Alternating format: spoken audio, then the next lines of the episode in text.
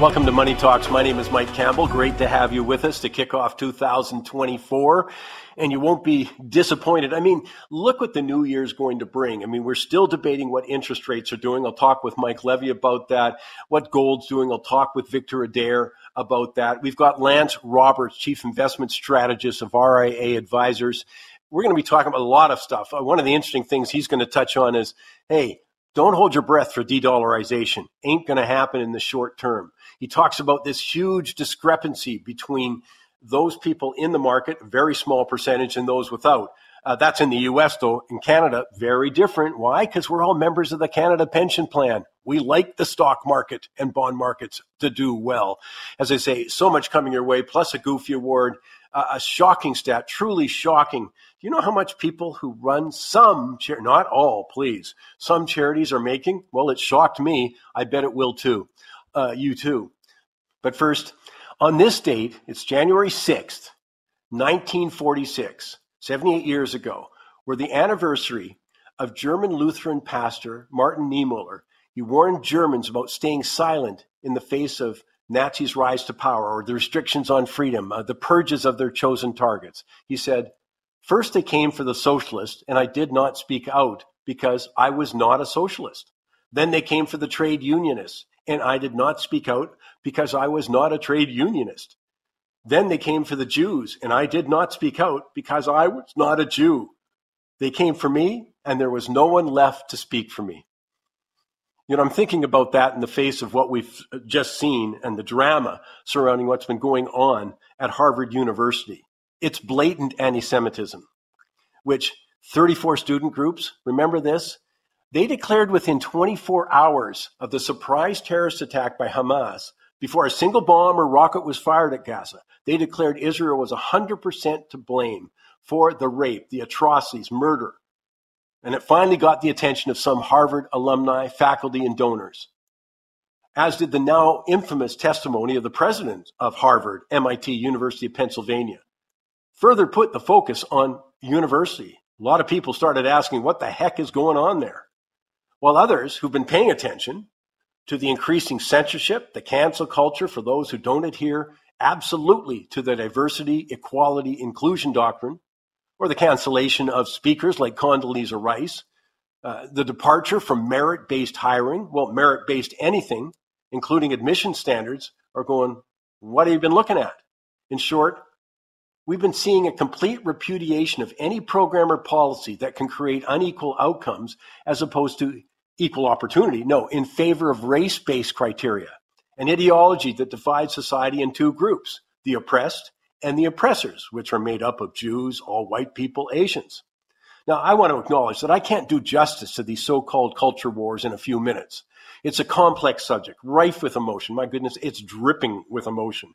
But I do wonder what took so long for many to acknowledge the massive change that entails, where capitalism is rejected along with merit, where diversity of thought is outright rejected in favor of approved speech. Now, I would have thought that Harvard being ranked dead last out of 250 universities when it came to student free speech and open inquiry, well, I would have thought that would have raised a lot more questions than it did.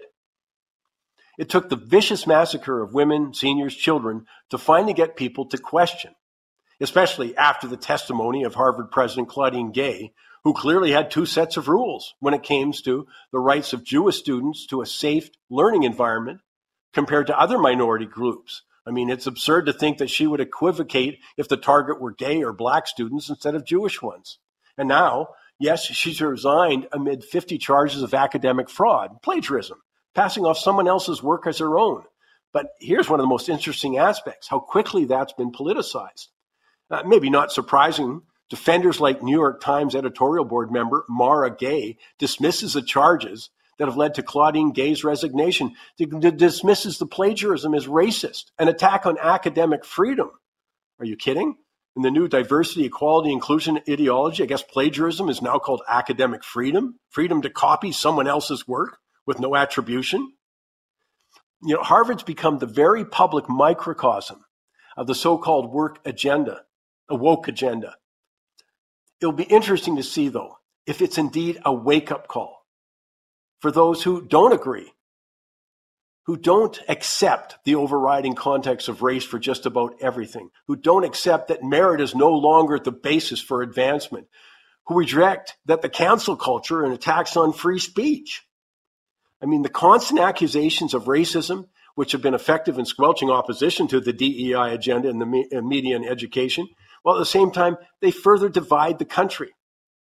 Will those who disagree with this agenda speak up? I mean, few have, but not that many. You've seen a lot of people in academia now admitting they remain silent for fear of retribution. Was it simply not worth the grief to come forward? I'm wondering if that changed. Maybe the recognition of what's gone on at Harvard and other major academic institutions, or the escalation of anti Semitic protests, the vast list of examples of people losing their job, vilified and attacked for simply having a point of view that's different. Maybe that will finally encourage more people to stand up. After all, as we were warned by Pastor Niemöller, we all could be next. Hey, how about a little good news to start the new year? You know, through the months of December, we had the gold coin giveaway, the one ounce maple leaf, thanks to our friends at Border Gold who provided it for us. What a great prize, by the way. But we had our draw. Everyone who bought a ticket in December for the World Outlook Conference got into the draw. We do have a winner. We made somebody's day at least. Todd J from Langley, BC. He'll see him at the World Outlook Conference. But in the meantime, he's got a brand new gold one ounce maple leaf from the Canadian Mint, thanks to the people at Border Gold.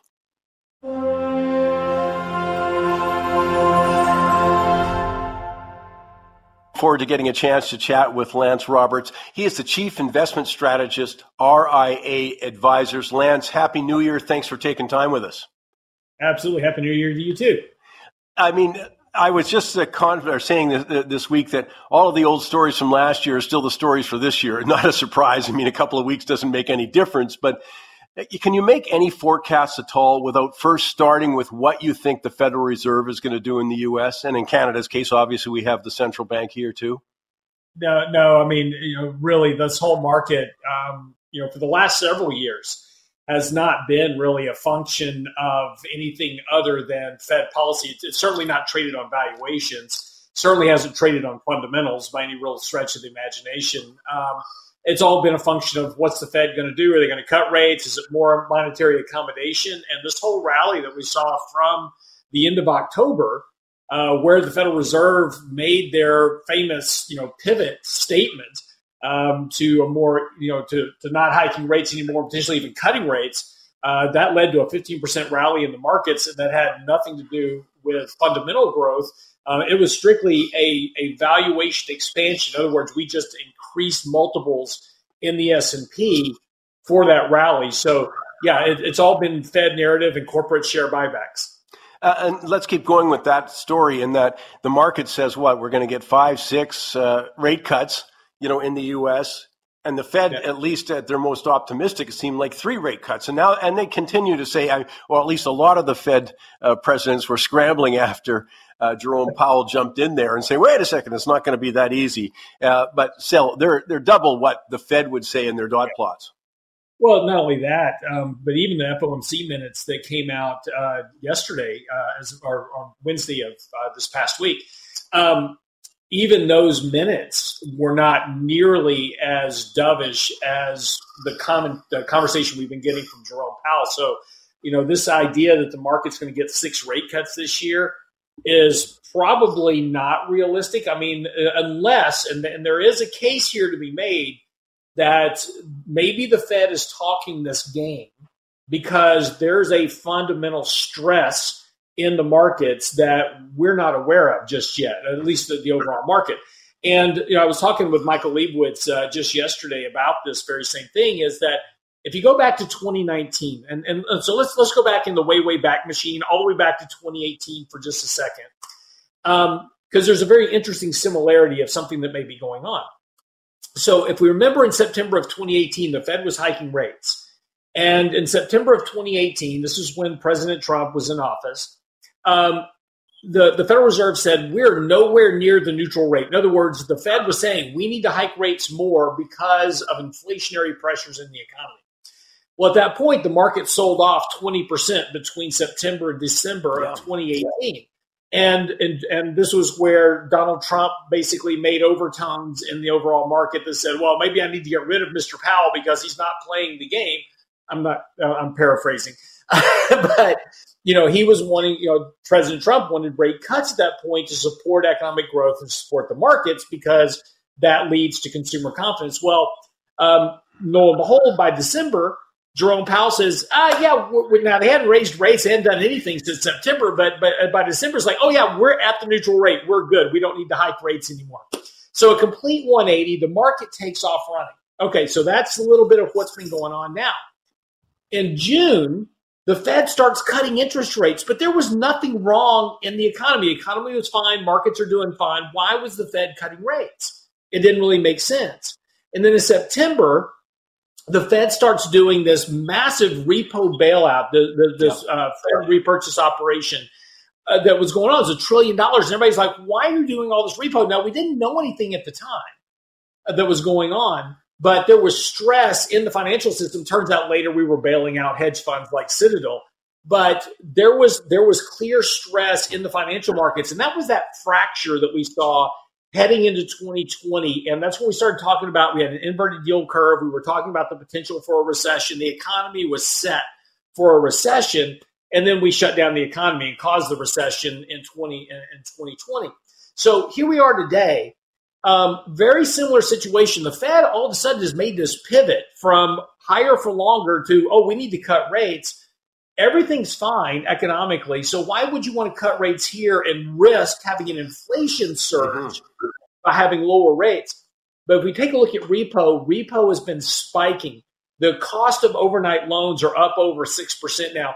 And that's something that we haven't seen since 2019. There's been this very sharp tick up in what's happening in the overnight repo market. So maybe there's a, a financial uh, fracture that is starting because of higher interest rates. The Fed sees this and they're trying to get ahead of it. That's my only explanation. It's all a wild guess at this point, but that's the only thing I can see out there as to why the Fed has made such a sudden pivot to cutting rates and risking a resurgence of inflation. Yeah, when it first happened, that was one of my guesses or, or you know, questions. Is there something much yeah. worse out there? But I, I also add that repo problems in September 2019 now, I called it the biggest financial story of my lifetime that no one's talking about. I mean, because it was such a systemic problem. You know, I mean, yeah. the, the, system was breaking. So it'd be fascinating to see. And, and there's lots of other examples as we went through from that time. I mean, I talk regularly about the bailout needed for the um, UK pension system when the central bank there had to jump in and buy those bonds. We know uh, Silicon Valley Bank, again, the same kind of problems on the books. Japan, I, I spend a lot of time looking at Japan and I shake my head every time I look at it, you know, but it's, it's those internal financial things that don't usually make the headlines, you know, whether you know, of at least the mainstream press. Uh, I'm still interested, though. I mean, I, I was thinking this the other day. I can't imagine the retracement would happen if that interest rate scenario of lower interest rates doesn't manifest in a somewhat similar time frame. If for some reason there's a surprise, because I mean, look at the size of the bets made on that very thing.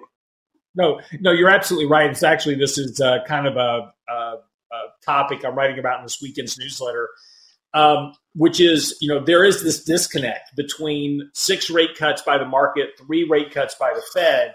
And if you're going to have to reconnect those two, either the Fed's going to have to become much more aggressive about cutting rates, which means something has gone wrong in the markets financially, economically, et cetera, which isn't good for stock prices, or stocks are going to get disappointed by not getting enough rate cuts, and you're going to get a correction because of that as well. So there's really kind of a painful conclusion that is going to basically converge potentially sometime over the next you know three to six months. Um, having another five or ten percent correction this year in the markets wouldn't be surprising as markets try to reconcile uh, this difference in economic outlooks. If the market gets into recessionary, you know, starts to actually look at a recession, which doesn't look, you know, that high of a probability at the moment because we have a tremendous amount of deficit spending going on um, supporting economic growth. But if the economy happens to really start tipping over into a recession or we get a bigger contraction in employment than expected, uh, that could manifest itself into a much bigger contraction to the markets and, of course, a much more aggressive Fed easing program at that point. It's interesting with some economists I know and respect.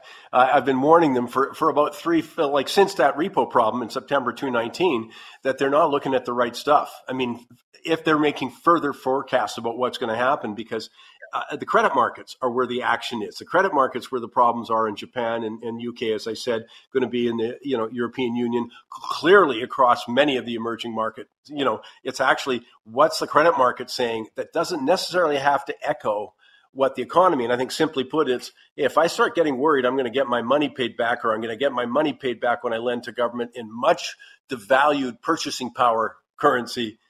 I'm not even looking at the economy at that point. You know, I, am right. I'm worried about something much more uh, same, uh, straightforward. Am I getting my money back, and what will it buy when I do? No, that that's that's uh, that's a very true statement. And, and you trying to use economics to manage a portfolio is doesn't really work out well over time because economics are very lagging. They take a long time to manifest. And you know, if you're trying to invest money and manage risk in portfolios, the things you want to pay attention to are things that are much more real time. Credit markets are very real time. To your point, if there is a you know if there is a concern about repayment of principal, you're going to start seeing credit spreads widen out very quickly that's a surefire sign that something's going wrong in the mm-hmm. financial system and you want to get money out to, you know into, into, a form of safety so yeah no you're absolutely right you know you know it's great to talk about economics but when it comes down to managing a portfolio pay attention to things that are directly related to systemic risk credit spreads um, you know volatility those type of things are much better uh, way to understand what's happening in the markets and how that reflects to risk in your portfolio uh, Uh, one of the other things you've been writing about is the sentiment aspect in terms of people are clearly paying more for the same performance or anticipated performance. I mean, we call that price earnings ratios, but that's what they're doing. They're saying, hey, if you're going to still do that, I'll pay actually a little bit more for that. And that's, I guess that's a risk in the market, or at least that's something to keep a, a close eye on because if sentiment changes, you know, that could be the first to go. Yeah, no, look, and, and this has been a, this has really kind of been a, a, a problem now, really since 2009. Um, you know, in 2009, we changed the world financially. Um, you know, it's hard to understand just how much money has been thrown at, the, and I'm just talking about the U.S. Forget Canada, forget every other country in the world. I'm just talking about the U.S people don't understand how much money has been thrown at bailing out and supporting and sustaining the economic and financial system in the US. It's $43 trillion. We're a $22 trillion economy. We've spent 43 trillion just since 2009 trying to support everything from the, the banking sector to the financial markets to uh, you know, ha- the housing market, you name it. And that was all just to sustain 2% economic growth. It was a very, very poor return on investment. We've been spending five to five and a half dollars for every dollar's worth of economic growth over the course of the last 13 years. That's not sustainable. But what it did was is it lofted asset prices at a 4 percentage increase over the historical average. So going back to 1900, from 1900 to 2008, the average growth in the S&P was about 8%. That's including inflation and dividends, the whole nine yards. Since 2009, we've had almost a 12% rate of annualized return. So we increased the annualized rate of return by four full percentage points over that course of that 13 year period by injecting $43 trillion into this into the system. The question investors have, of course, now now 12% growth is exceedingly far beyond what the economy can actually generate. So we're talking about economic growth from earnings and, and profits in, in the country. So you're growing the markets at a, a high, much higher clip than what the, the fundamental value of companies actually are. And so you have to ask yourself going forward, how on earth are we going to sustain those types of returns in an environment that's growing at 2% with 2% inflation, which is what the Fed wants? You can't grow earnings to support that rate of return. So even a return back to normal average rates of return are going to seem very disappointing from what we've lived in over the past, you know, 10 years. Uh, let's talk about the U.S. debt for a second, just uh, just because it crossed the 34 trillion dollar mark. You know, it's ah. a number. Yeah, exactly. It's a number. Well, both things actually. It's a number so big it's numbing and people don't know. But your your response is the is the one that we've been observing here for a while. That you know, I may sit there and go, uh, "There's going to be consequences to the deficit." I think we should discuss what they will be. You know, it's not some sort of automatic, "Oh, the economy is going to crash or the world's going to come to an end." You know, I'm more in that camp that says, "Well." You know, Christine Lagarde of the European Central Bank said it a couple of years ago. She says, we can't go bankrupt here because we're just going to print the money we owe to people. And clearly there's been a lot of money creation going, going on, as you say, with the kind of numbers you were just alluding to. And I'm just thinking of, first of all, do you think it's significant? And what is the significance when, I mean, what is it, two and a half trillion dollars added to the U.S. federal deficit since the deal on the debt ceiling in June last year?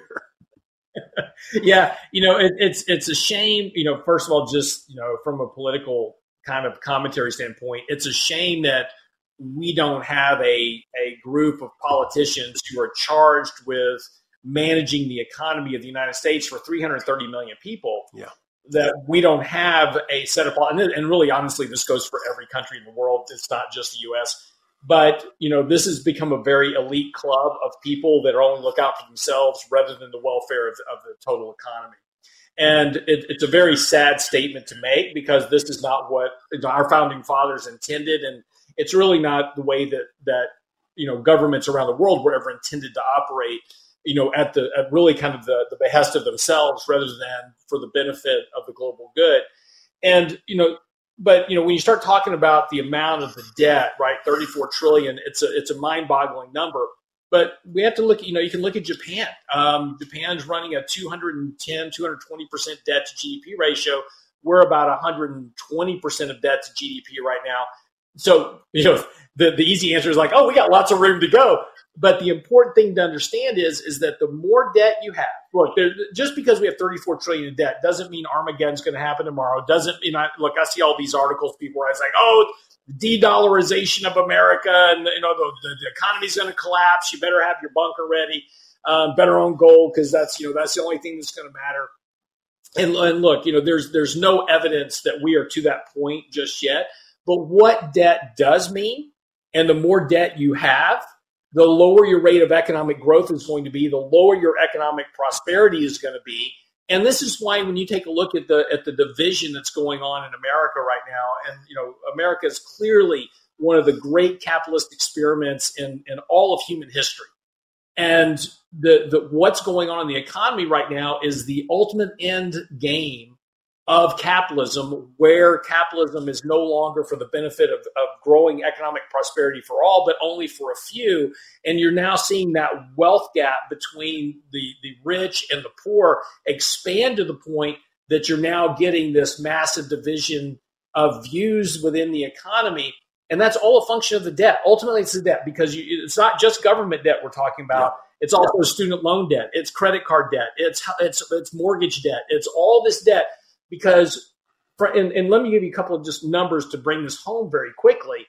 In the 1960s and 70s, the economy in the US grew at about 8% on average. The average household debt to net worth was about 60% of debt to net worth. And then the majority of that debt was the house, right? Today, the average debt to net worth is 150 to 160% and that's on average. That includes the people at the top of the income stream that, have very little debt. So you really kind of start get down to the bottom, eighty percent. Their their debt to income, their debt to net worth ratios are far worse. But that's the problem, right? We've just we've we've grown an economy on debt, which is not sustainable, and we need to come back to the point of growing an economy and reducing that debt so that we have more productive dollars going into productive investments, not going into debt service.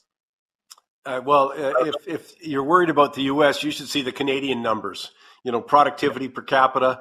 Uh, I think the U.S. is at about 28,000. We're at 15,000. You know, uh, translating using the currency. Uh, but, but, of course, we've been stagnating much longer. OECD says Canada is going to be the worst performing on a GDP, real GDP per capita this decade. And then they said, if that's not enough, hasn't got your attention, let's do the next three decades. You know, yeah. Uh, that's hardly a, but it's exactly the same problem as you describe, uh, which is, a, you know, I, I keep thinking, is it just my recency bias that says that this is a very difficult, risky time to invest. I'm thinking geopolitically, at least, uh, I, I don't feel people still seem to appreciate when I look at the optimism, for example, in the markets, appreciate the geopolitical risk. You know, they're aware of Ukraine, of course, they're aware of what's gone on, uh, you know, with the Hamas attack on Israel, but also Taiwan is still, you know, bubbling over there.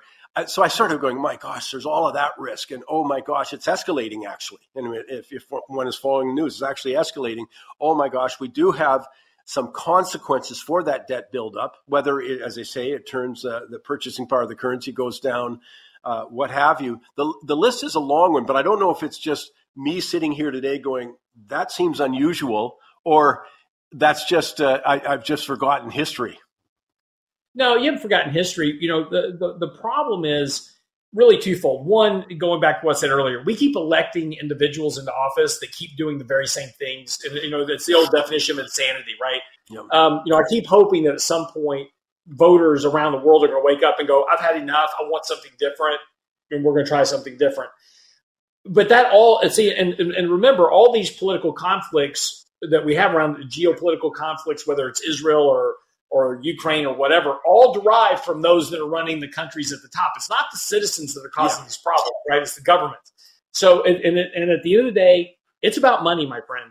You know, it's about spending. And, and, and, you know, the reason that our government likes war is because we make a lot of money at it because everybody wants our, you know, wants the weapons.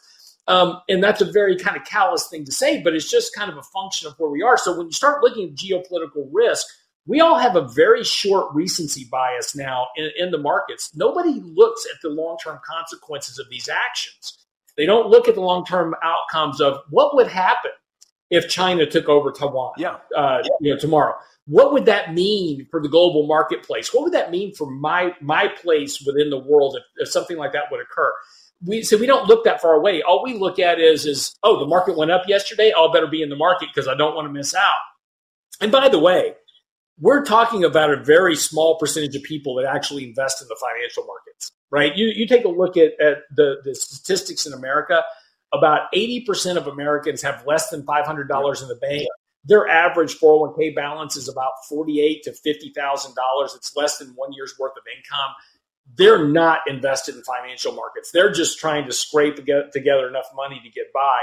So we're really talking about the investing class. We're talking about the top 10% of income earners which is becoming a much more narrow bracket, uh, you know, as, as the years kind of go on here. Well, I, am proud to say on Money Talks, right from the get go of the uh, the lockdowns and the pandemic, I asked questions about, well, what do you think the impact's going to be on lower income? It was so obvious that the policies that were getting adopted would only favor those with assets. Number one, real estate, which was a broader scale, and as you say the small percentage in stocks. Uh, and it just seems still to this moment we continue to ignore as you said you know the number of people well in the states the numbers are just as big about who don't have a bank account or anything meaningful they can't meet even one month's worth of expenses lots of ways to describe that um, and i just think there's going to be massive social social repercussions especially when governments are putting in policies that do raise prices you know yeah. uh, that we've all experienced yeah, but Mike, that's what I'm talking about. That, yeah. That's exactly what I was saying earlier. Is that you look at all the un- look, you know, you you know, we want to talk about unrest in the United States, right? We got lots of problems, lots of division. It's not it's not really the talking points that you hear in the media that's the problem. Those are things that people are latching onto. It's like, yeah, that's why I'm upset is because of this. But it's it's this underlying, you know, disappointment uh, more than anything else. But you know, when you're just when you're faced with the kind of this crushing pressure of higher prices and lower wages, and not not being able to take care of your family, you know, somebody gives you a piece of red meat, says, "Yeah, this is the reason why this person over yeah. here, this group over here." Is like, yeah, and they latch onto that because that's the only way they know how to express their anger, right? And and we see a lot of that. But when you dig down into the root cause of all this, this has been really something growing since 2009, since the financial yep. crisis was when this really started to root. And you had this division of wealth within the country. We had, you know, we had the remember the uh, you know we had the 99% back in uh, 2009. They were camping out on Wall Street, yep. And, and it's been it's been going it's been going ever since. And and you know from the cost of healthcare to the cost of childcare to all this other stuff, you know, we're not helping those people. And, and to your point, right? We did all these handouts in 2020. We sent people checks. We we gave them child care benefits. We did all this type of stuff. And I said, that's a terrible idea because all it's going to do is create inflation, which is exactly what happened. And then when the money ran out, now the prices are still up. The prices don't come down when you create artificial inflation. They don't go back to where they were. The prices are still there, but they're out of money. And now the situation's even worse. And that's why the anger just keeps growing and they just try to find people they can can can loft it onto. Uh, let, let's finish with this. Um, and that's just okay, how do people going forward?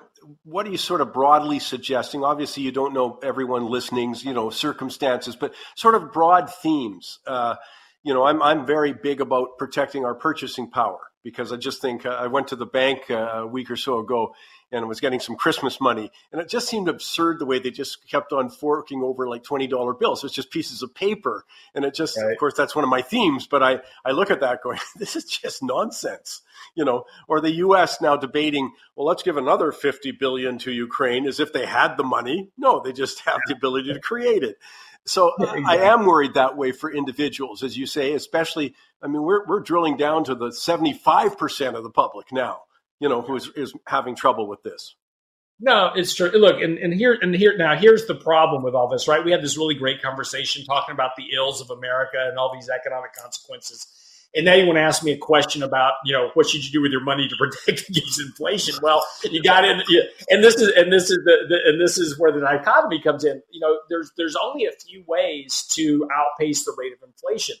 You know, honestly, gold didn't do it last year. Gold mm-hmm gold traded. It did okay, right? But it, it didn't. It didn't really. And, and, really, going back to 2020 when we started having this big spike in inflation, gold didn't really offset your inflation risk to any great degree.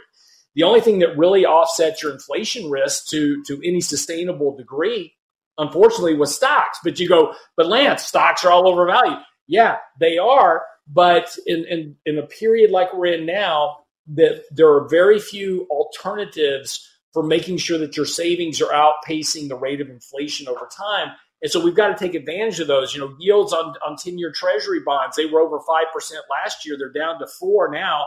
So that trade is starting to go away um, in terms of being able just to lock in money at a higher rate. We're starting to lose that ability. So we're starting to get forced back in. And again, this is also where the Fed is. We're starting to get forced back into the stock market as the only real ability to offset or outpace the rate of inflation. Now, again, looking out over the course of the next 12 months, Mike, this is where it gets difficult. This this may be the year that gold does fantastic, right? I don't know. I can't predict that far ahead. Uh, you know, we can just make some guesses.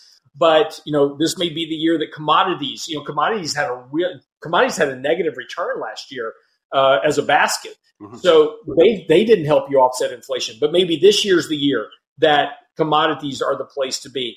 It's too soon in the year to make that call just yet um, because we're just now going through rebalancing. We're doing tax uh, tax gain selling right now. But over the course of the next month or so, and maybe we can revisit, you know, in, yeah. at the beginning yeah. of next quarter. But I think over the over the course of the next month or so, we will start to see the trends for this year begin to emerge. Where's the dollar headed? Where are interest rates actually headed? Where's inflation really headed? Or, or is inflation really heading to 2%? Or has the Fed created a, a potential for inflation to start rising again because of all this exuberance in the financial markets? People feel better, they go out and spend more money, that creates inflation. You know, those are be the things that are going to start to manifest themselves over the next couple of months. Well, it leads beautifully to me say we will visit again in the near future to do that. But they can also visit with you every day, realinvestmentadvisors.com. You do a, a blog, you've got a newsletter people can access. So as this develops, because I couldn't agree more that uh, I'm, part, you know, well know the World Outlook Conference. Uh, you know, yeah. it starts February 2nd and 3rd. Why? Because we get some of this data to make it a little more certain at that point. You know, if certainty may be the wrong word, but more information. But they can go to realinvestmentadvisors.com every day and then look forward to your next appearance on Money Talks as I will. Lance, thanks for finding time and a happy new year. My pleasure. Thank you so much. Time now for the quote of the week. It's incredible. In just what, nine days' time, it's January 15th, Republicans in Iowa are going to officially kick off the 2024 presidential campaign season. They'll be the first to cast their votes in support of a presidential candidate when they attend, I think it's something like 1,600 public gathering, gatherings known as caucuses across 99 counties in the state. What's different this year, though, is that the frontrunner for the Republicans, former President Donald Trump, has already been taken off the ballot in Colorado and Maine. Obviously, that's controversial, but the Democrats are not without warts of their own with the revelations regarding President Joe Biden's participation, if in name only, with his son Hunter Biden's highly questionable foreign business dealings. You know, of course, politics is going to play a huge role in all of this leading up to the 2024 election, which brings me to my quote of the week by author and senior fellow at the Ethics and Public Policy Center, Lance Morrow, who states The case for disqualifying both the flawed and tainted Mr. Trump and his flawed and tainted opponents on the left, including Mr. Biden, is strong. In a perfect world, that's what would happen. But in such a bind as this, in the depressing equilibrium of negatives, a decision for one side or the other requires the Supreme Court to disenfranchise half of the country. The same course is to disqualify neither. Let the people vote on it, and let all sides hope that by 2028 the country will have brought forth a new generation offering a better choice of leaders and, let's us say, more grown up ideas. Well, let me repeat, by the way, one of the Money Talks forecasts we have made consistently since 2020 is that neither side is going to accept the outcome of the presidential election. That's what I think is important for Canadians. Uh, any move to disqualify a candidate uh, will add tons of ammunition to the other side, and it will be to the detriment of the long term stability of the political system in the United States. I'm getting a lot of questions about uh, the World Outlook Conference, but specifically the VIP pass, because I made a comment that there's something like 48 of them left, which is true. It might be actually less by the time uh, you see this. But I just want to remind you the VIP pass is really terrific. I mean, first of all, you get reserved seating at the front of the auditorium, but more than that, you get breakfast, uh, you know, on the Saturday morning with Josef Schachter. Of course, they're doing the energy market breakfast there. At lunch, you get lunch with Ryan Irvine. He'll be hosting, talking with a lot of small cap companies and bringing that to you. And finally, here's something that the, the VIPs are also going to get access to an exclusive event in May. We're going to do a, a, a Zoom event where I'm going to host with some of our speakers to give you an update, you know, three months post or whatever, four months post, so you get an update where we stand with the markets at that point. That alone, by the way, is worth a lot more than the VIP pass. I'm sort of shocked that we're actually doing it, but I think it's worth your while the way these markets are moving, the speed. By that point, of course, some of the interest rate scenario will have been played out in full. So I just uh, invite you to take advantage of it because, you know, it's only what, something like $120 more for your VIP pass than it is for the regular admission. And we certainly hope you come, you take advantage of it. But I just wanted to bring that to your attention after I got so many people asking, is there really only 48 left? Well, yeah. So get on it. Go to mikesmoneytalks.ca, mikesmoneytalks.ca. Just click on the events button. Presto, there you go. But bottom line is, no matter how you come, I look forward to seeing you there. I want to bring Mike Levy in right now. Uh, Mike, it's interesting, eh, that the, uh, well, maybe not a surprise though. I mean, the same debate that we ended the year with starts the year, and that is how weak is the economy going to get? And that, of course, will allow how deep any rate cuts will get. And it, it, again, something that we've been talking about, there is a real disparity between what's going on in the U.S. and what's going on in Canada. Although I don't think either are particularly rosy, but yeah, I mean, the U.S. is certainly doing much better than Canadian in so many different metrics economically. And you know what? This is what we do, Mike. We compare. So the numbers might not be numbers that you get all excited about, but you look at them relatively, US and Canada, and Canada makes me a little nauseous and the US makes me a little bit envious. But let's just take a quick look.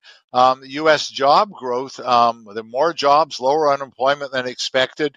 216,000 new jobs, only 170,000 expected. Unemployment rate, and catch this, Mike, 3.7%. They expected 3.8%.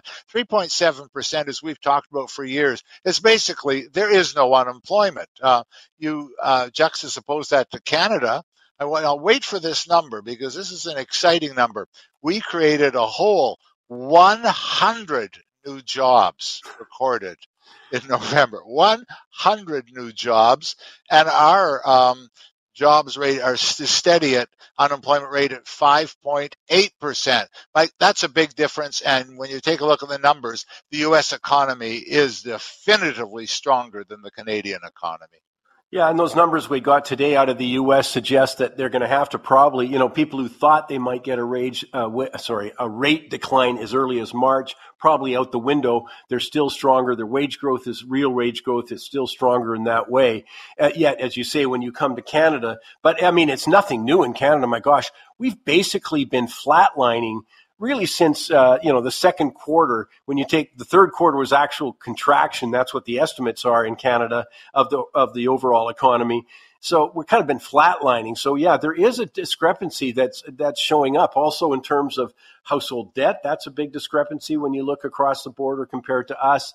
I mean the, the list is a long one and there is a tendency to sort of merge the two. Like as we talked about a few weeks ago jerome powell opens his mouth and a lot of people sort of uh, took that into Canada, and it wasn't the case. Tiff Macklem, to his credit, uh, has not talked the same game as Jerome Powell. I mean, it's just that they are different situations, is our whole point here.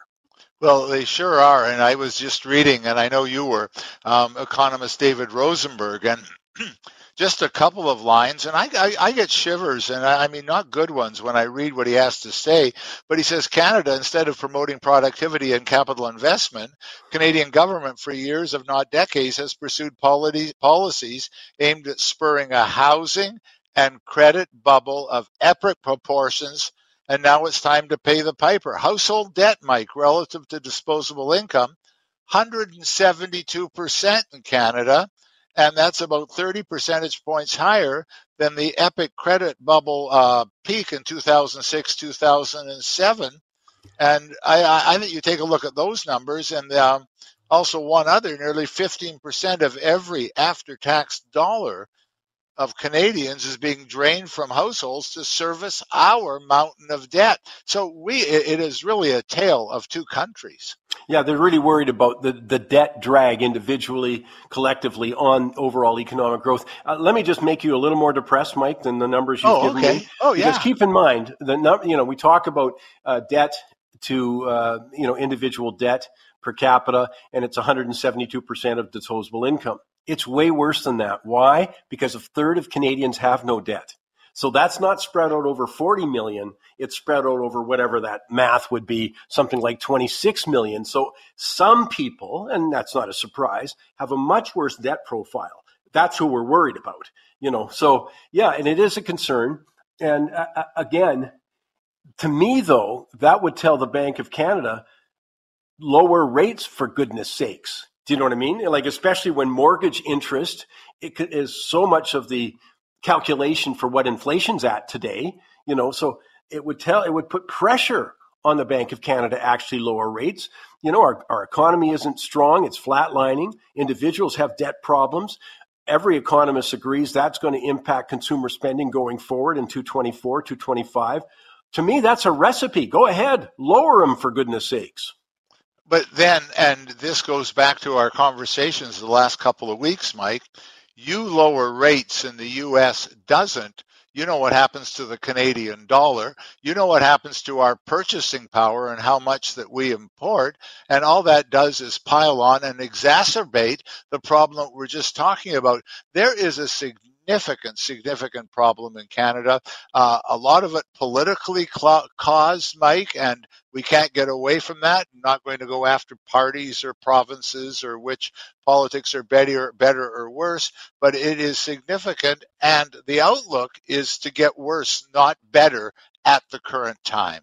Yeah, that's the consensus. The Canadian economists. The only debate is are we in recession or are we just about to enter one? Is it going to get worse? All of that kind of stuff. But that's the backdrop. And again, the formula is straightforward. The, this is terrible. The worse the economy, the bigger the rate cut can be because we've got a lot of people waiting for the rate cut. But the worse the economy gets, the more opportunity the Bank of Canada does to lower it. So yeah, uh, yeah you don't happy know what New Year. Yeah, yeah. I'm just uh, sitting here. Our, our our listeners can't see me. I'm just waving the banner, like like yeah. the banner with the white flag on it, saying "We give up." there you go. Mike, go out and have a terrific week. And thank you for being even more depressing than I am. Oh, just bring me on any week for that. Have a good week, Mike. Time now for the shocking stat of the week. I'm thinking the context. Given the Canadian government is one giant nonprofit organization, I always thought it was more than strange to put the label nonprofit as a badge of honor as if it was unusual, first of all. Of course, for many Canadians, the word profit is a dirty word, as if doing business with those companies' organization is not completely voluntary for consumers, but leave that aside. And as if having an economy full of unprofitable businesses would be more desirable. I'm not sure what the words nonprofit hold for people, but if you're equating it with people toiling away on behalf of the greater good for low wages, we just got an analysis by the Canadian press of the compensation in recognized charities in environment, conservation, animal protection sectors. It's reported in the Toronto Star. And it finds, well, it's not always quite the case that they're on uh, the poverty row, that's for sure, especially some of the biggest names in the sector. The CP analysis of federal filings identified 17 charities whose top executives' annual compensation in 2022 and 23 is in the 200 to 250,000 dollar range. I mean, these are some of the most recognizable nonprofits in these sectors. But keep in mind, they do not represent the majority of them. No, they represent about 1% of the 864 registered charities in this, uh, the sector. I mean, 14% have no employee earning over 40,000. Additional 15%, the top salary is 80,000. 59% have only volunteers. But I think it's safe to say that some of the salaries are going to shock you. For example, in 2023, Ducks Unlimited had two people earning over $350,000. Three others received between $250,000 and $300,000, and four received compensation between $200,000 and $250,000. Wow. And as the Toronto Star points out, tax taxpayers contributed 27 million to Ducks Unlimited for the year that just ended in March 2023, while a quarter of its 140 million in revenue came from donations. Let's go to the David Suzuki Foundation. The highest paid manager received between 250 and 300 thousand dollars in compensation uh, for the year ending in uh, August 31st, 2022. Well, there are three others who are making 200 to 250,000. My bet is those salaries are up now. World Wildlife Canada Fund with 110 employees, top executive compensation between 250,000 and 300,000 last year. Two others received 200 and 250,000 and 80% of its revenues come from donations. Now, I'm not suggesting what the compensation should be. I think that'll surprise though. That's up to the board of directors to decide, and then up to the public, donors, taxpayers to decide if it's appropriate. As the star points out, in these instances of high pay, they're in the same category as some provincial premiers, who I think it's safe to say have a larger organization under management and tens of thousands of more employees. But as I say, shining light on all this is very important. When you make a charitable donation, you can check all of these things out. I think it's a good idea.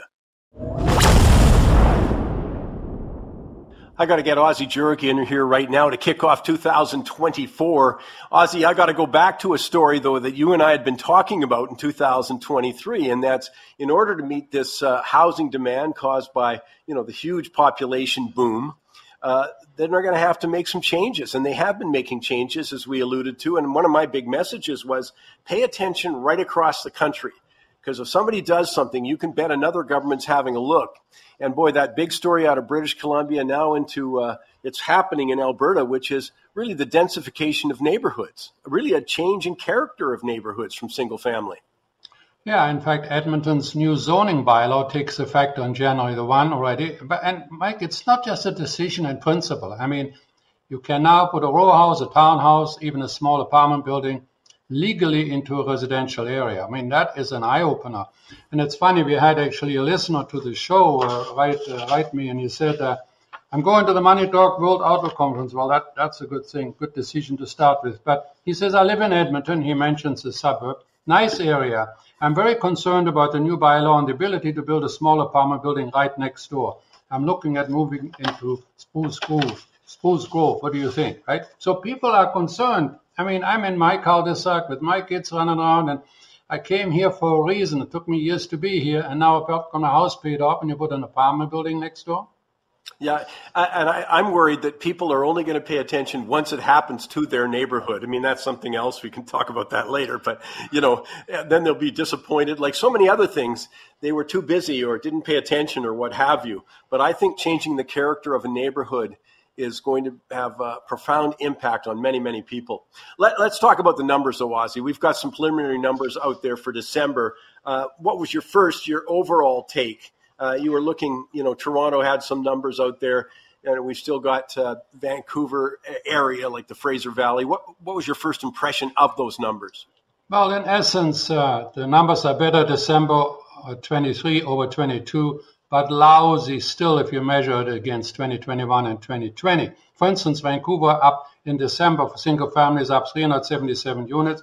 Great. Last year it was only 372, but in 2020 it was 1,032. On the condo side in Vancouver, we had 721 sales, slightly better than last year's 703.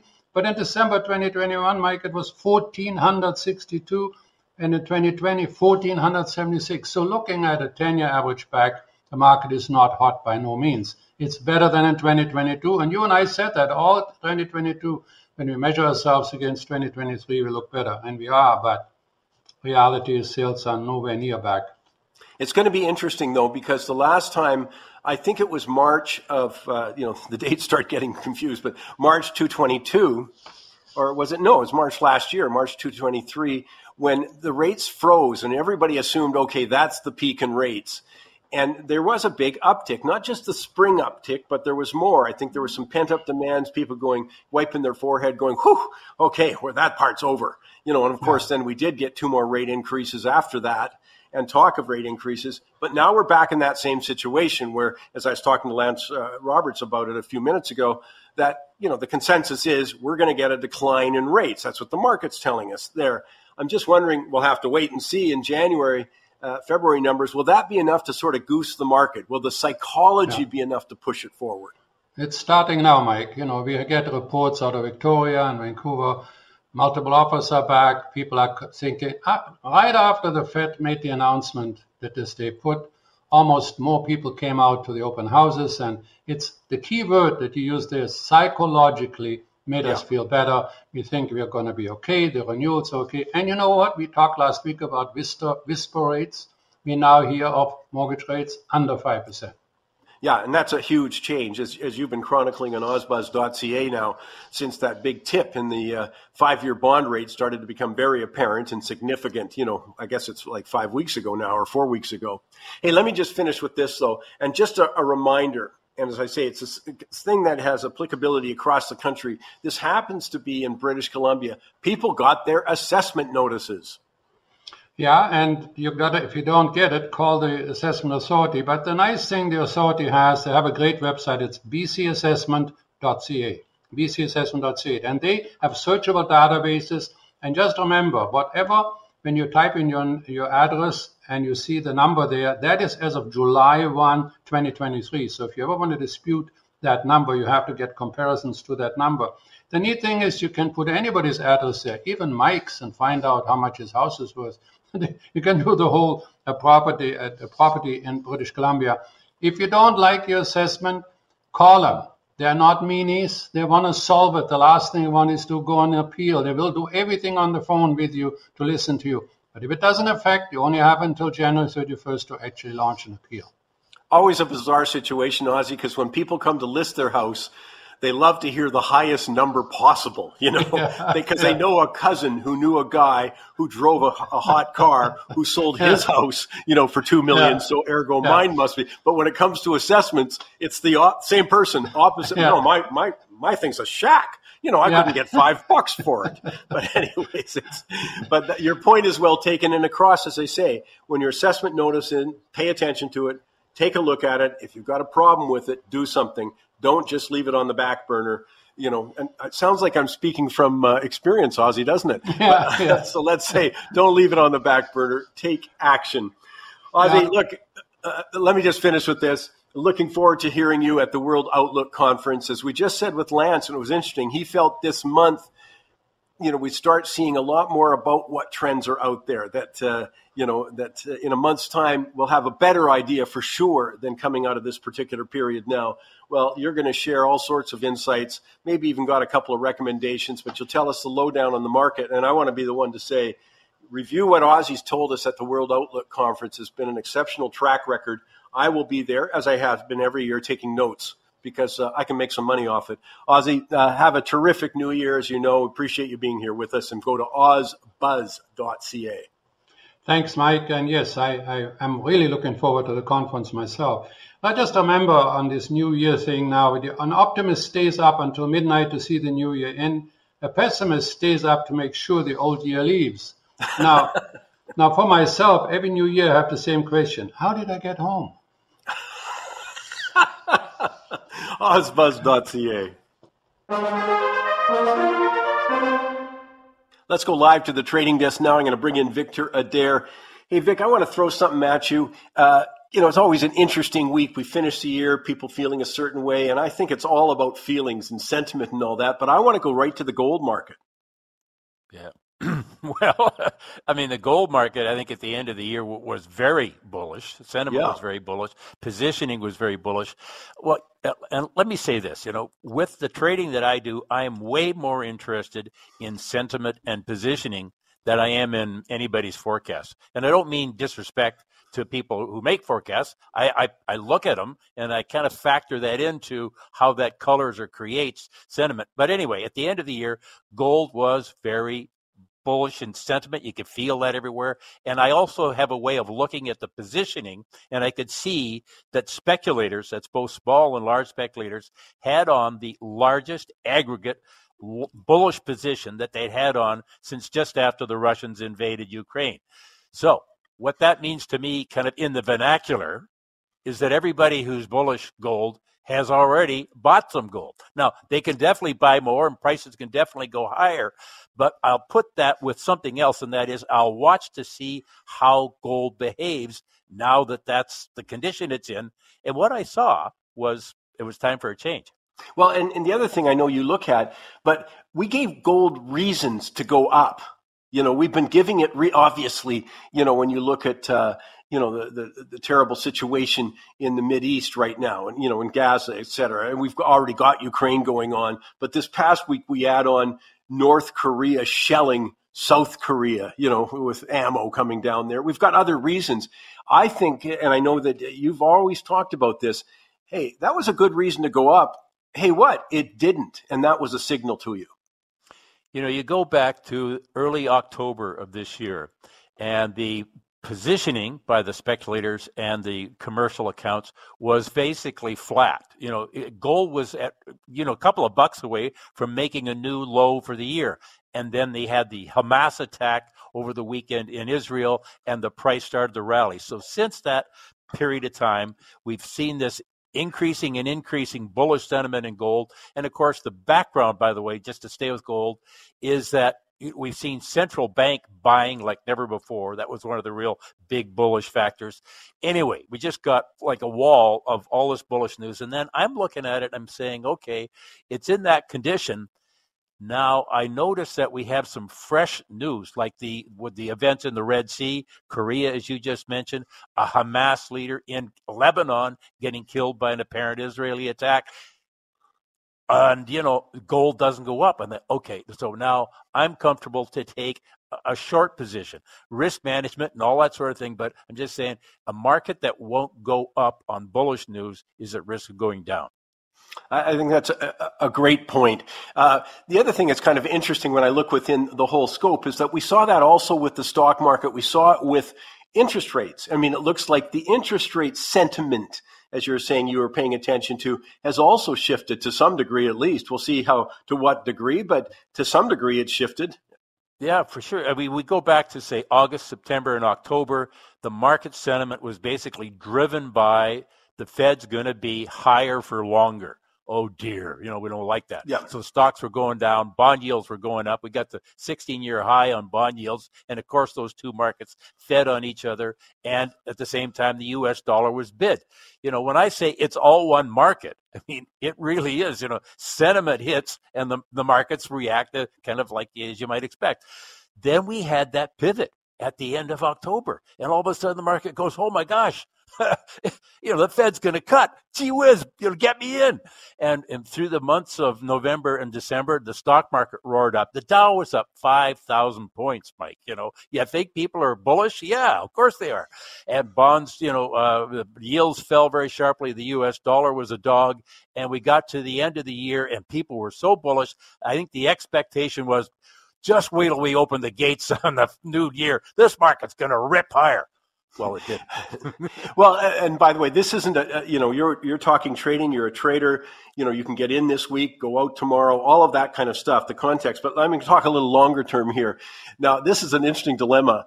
Uh, I hurt myself by patting myself on the back on the strength of the US dollar. That my point being, my feeling is that the dollar couldn't have some, uh, not a trader's move. I'm talking a real fundamental shift out of the dollar as long as there was geopolitical risk.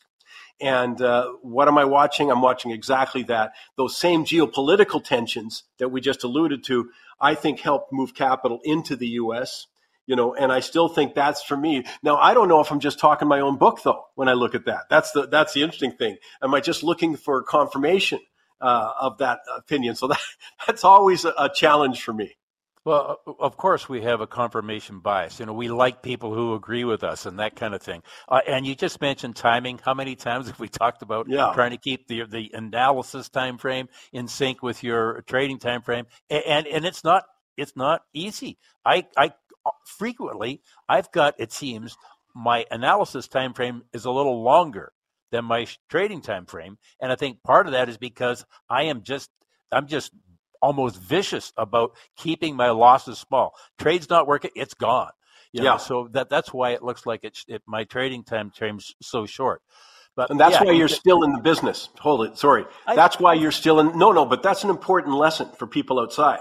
That you know, risk management, and as you said, you know, keeping your any losses, short, uh, you know, to the exact amount that you already chose before you got in the trade. You have your trigger points. I'm just saying that's an important point. That's how you stay. That's longevity in the business.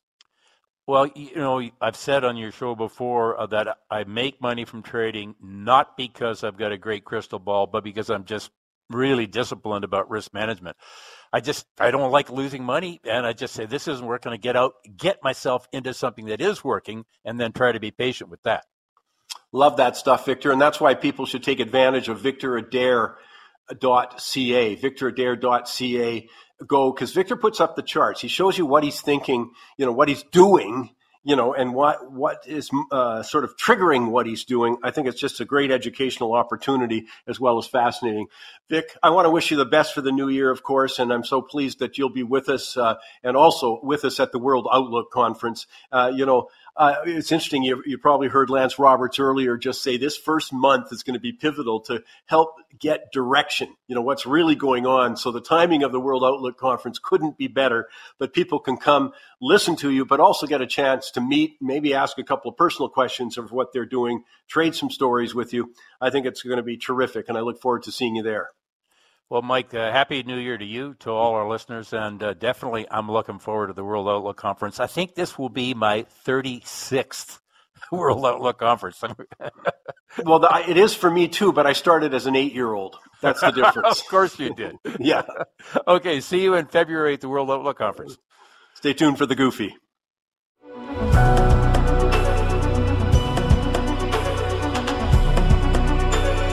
Time now for this week's Goofy Award. Well, I think anyone paying attention was well aware of Jeffrey Epstein's Lolita Express long before Virginia Giuffre went public with accusations that financier Jeffrey Epstein and his associate, Ghislaine Maxwell, daughter of the media mogul Robert Maxwell, groomed and sex trafficked her as a minor, along with others on Epstein's private island in the Caribbean. Rumors of the rich and powerful engaging in, well, all sorts of things orgies, drug use, other sexual activities abounded. But then, after Virginia Uh, Giuffre went public, Maxwell called it a total lie. Ms. Giuffre responded by filing a suit in 2015. The case garnered a ton of attention. The suit eventually settled with the judge stating that Giuffre, in quotes, was a victim of sustained underage sexual abuse between 2099 and 2002. In an interview with the BBC, Ms. Giuffre said she was, in quotes, passed around like a platter of fruit to Epstein's powerful associates, stating in quotes, she couldn't comprehend how, in the highest level of the government, powerful people were allowing this to happen. Not just allowing, but participating in it, end of quote. Well, since that time, the names on that list have been the focus of intense uh, attention. By October 25, the police had a growing list of girls with similar claims of sexual abuse, statements from Epstein's butler corroborating the claims, and a search warrant for his Palm Beach property. I'm not going to go further into the details. No need to. You can check them out so many places, including Netflix documentaries. I will note, though, that immediately, this is incredible, a money talks thing. Immediately after Epstein was arrested in July 2019, Martin Armstrong wrote, in quotes, no high profile case is ever allowed to go to trial where things the government does not want to be revealed could ever become public. He went on to say, in quotes, he will be killed one way or another. Epstein will hang himself, so they will say, or be killed by a fellow inmate who will take the blame for time off his bid. I mean, uh, uh, his sentence. I mean, yes, he was found in his cell two weeks later. Nice call, Marty. I've never been able to forget that, though. But back to the goofy. Think about this the pedophilia, the sex trafficking was known for years. For example, ABC News anchor Amy Robach said they had this story like years before it broke.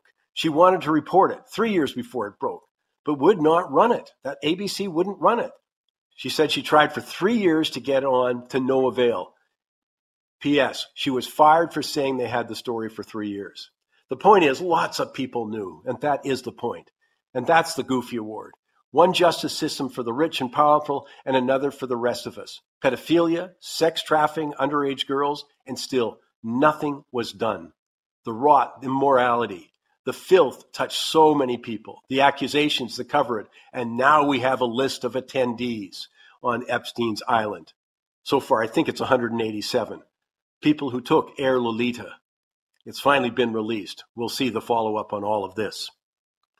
Hey, that's all the time we have this week. I hope for 224 you make it a habit to go to uh, Michael Campbell's Money Talks on Facebook, Mike's MoneyTalks.ca, get all the details, and of course, Money Talks tweets.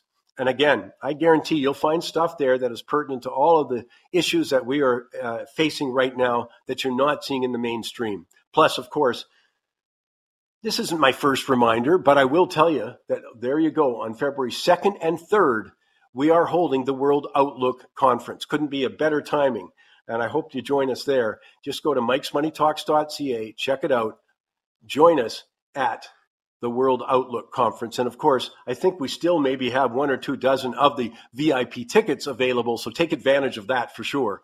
It's great. I mean, you get all sorts of extras along with that, and it sure doesn't cost much. So you want to take advantage of it. Uh, well worth your while. But I hope to see you there. In fact, I look forward to seeing you there. It'll be terrific.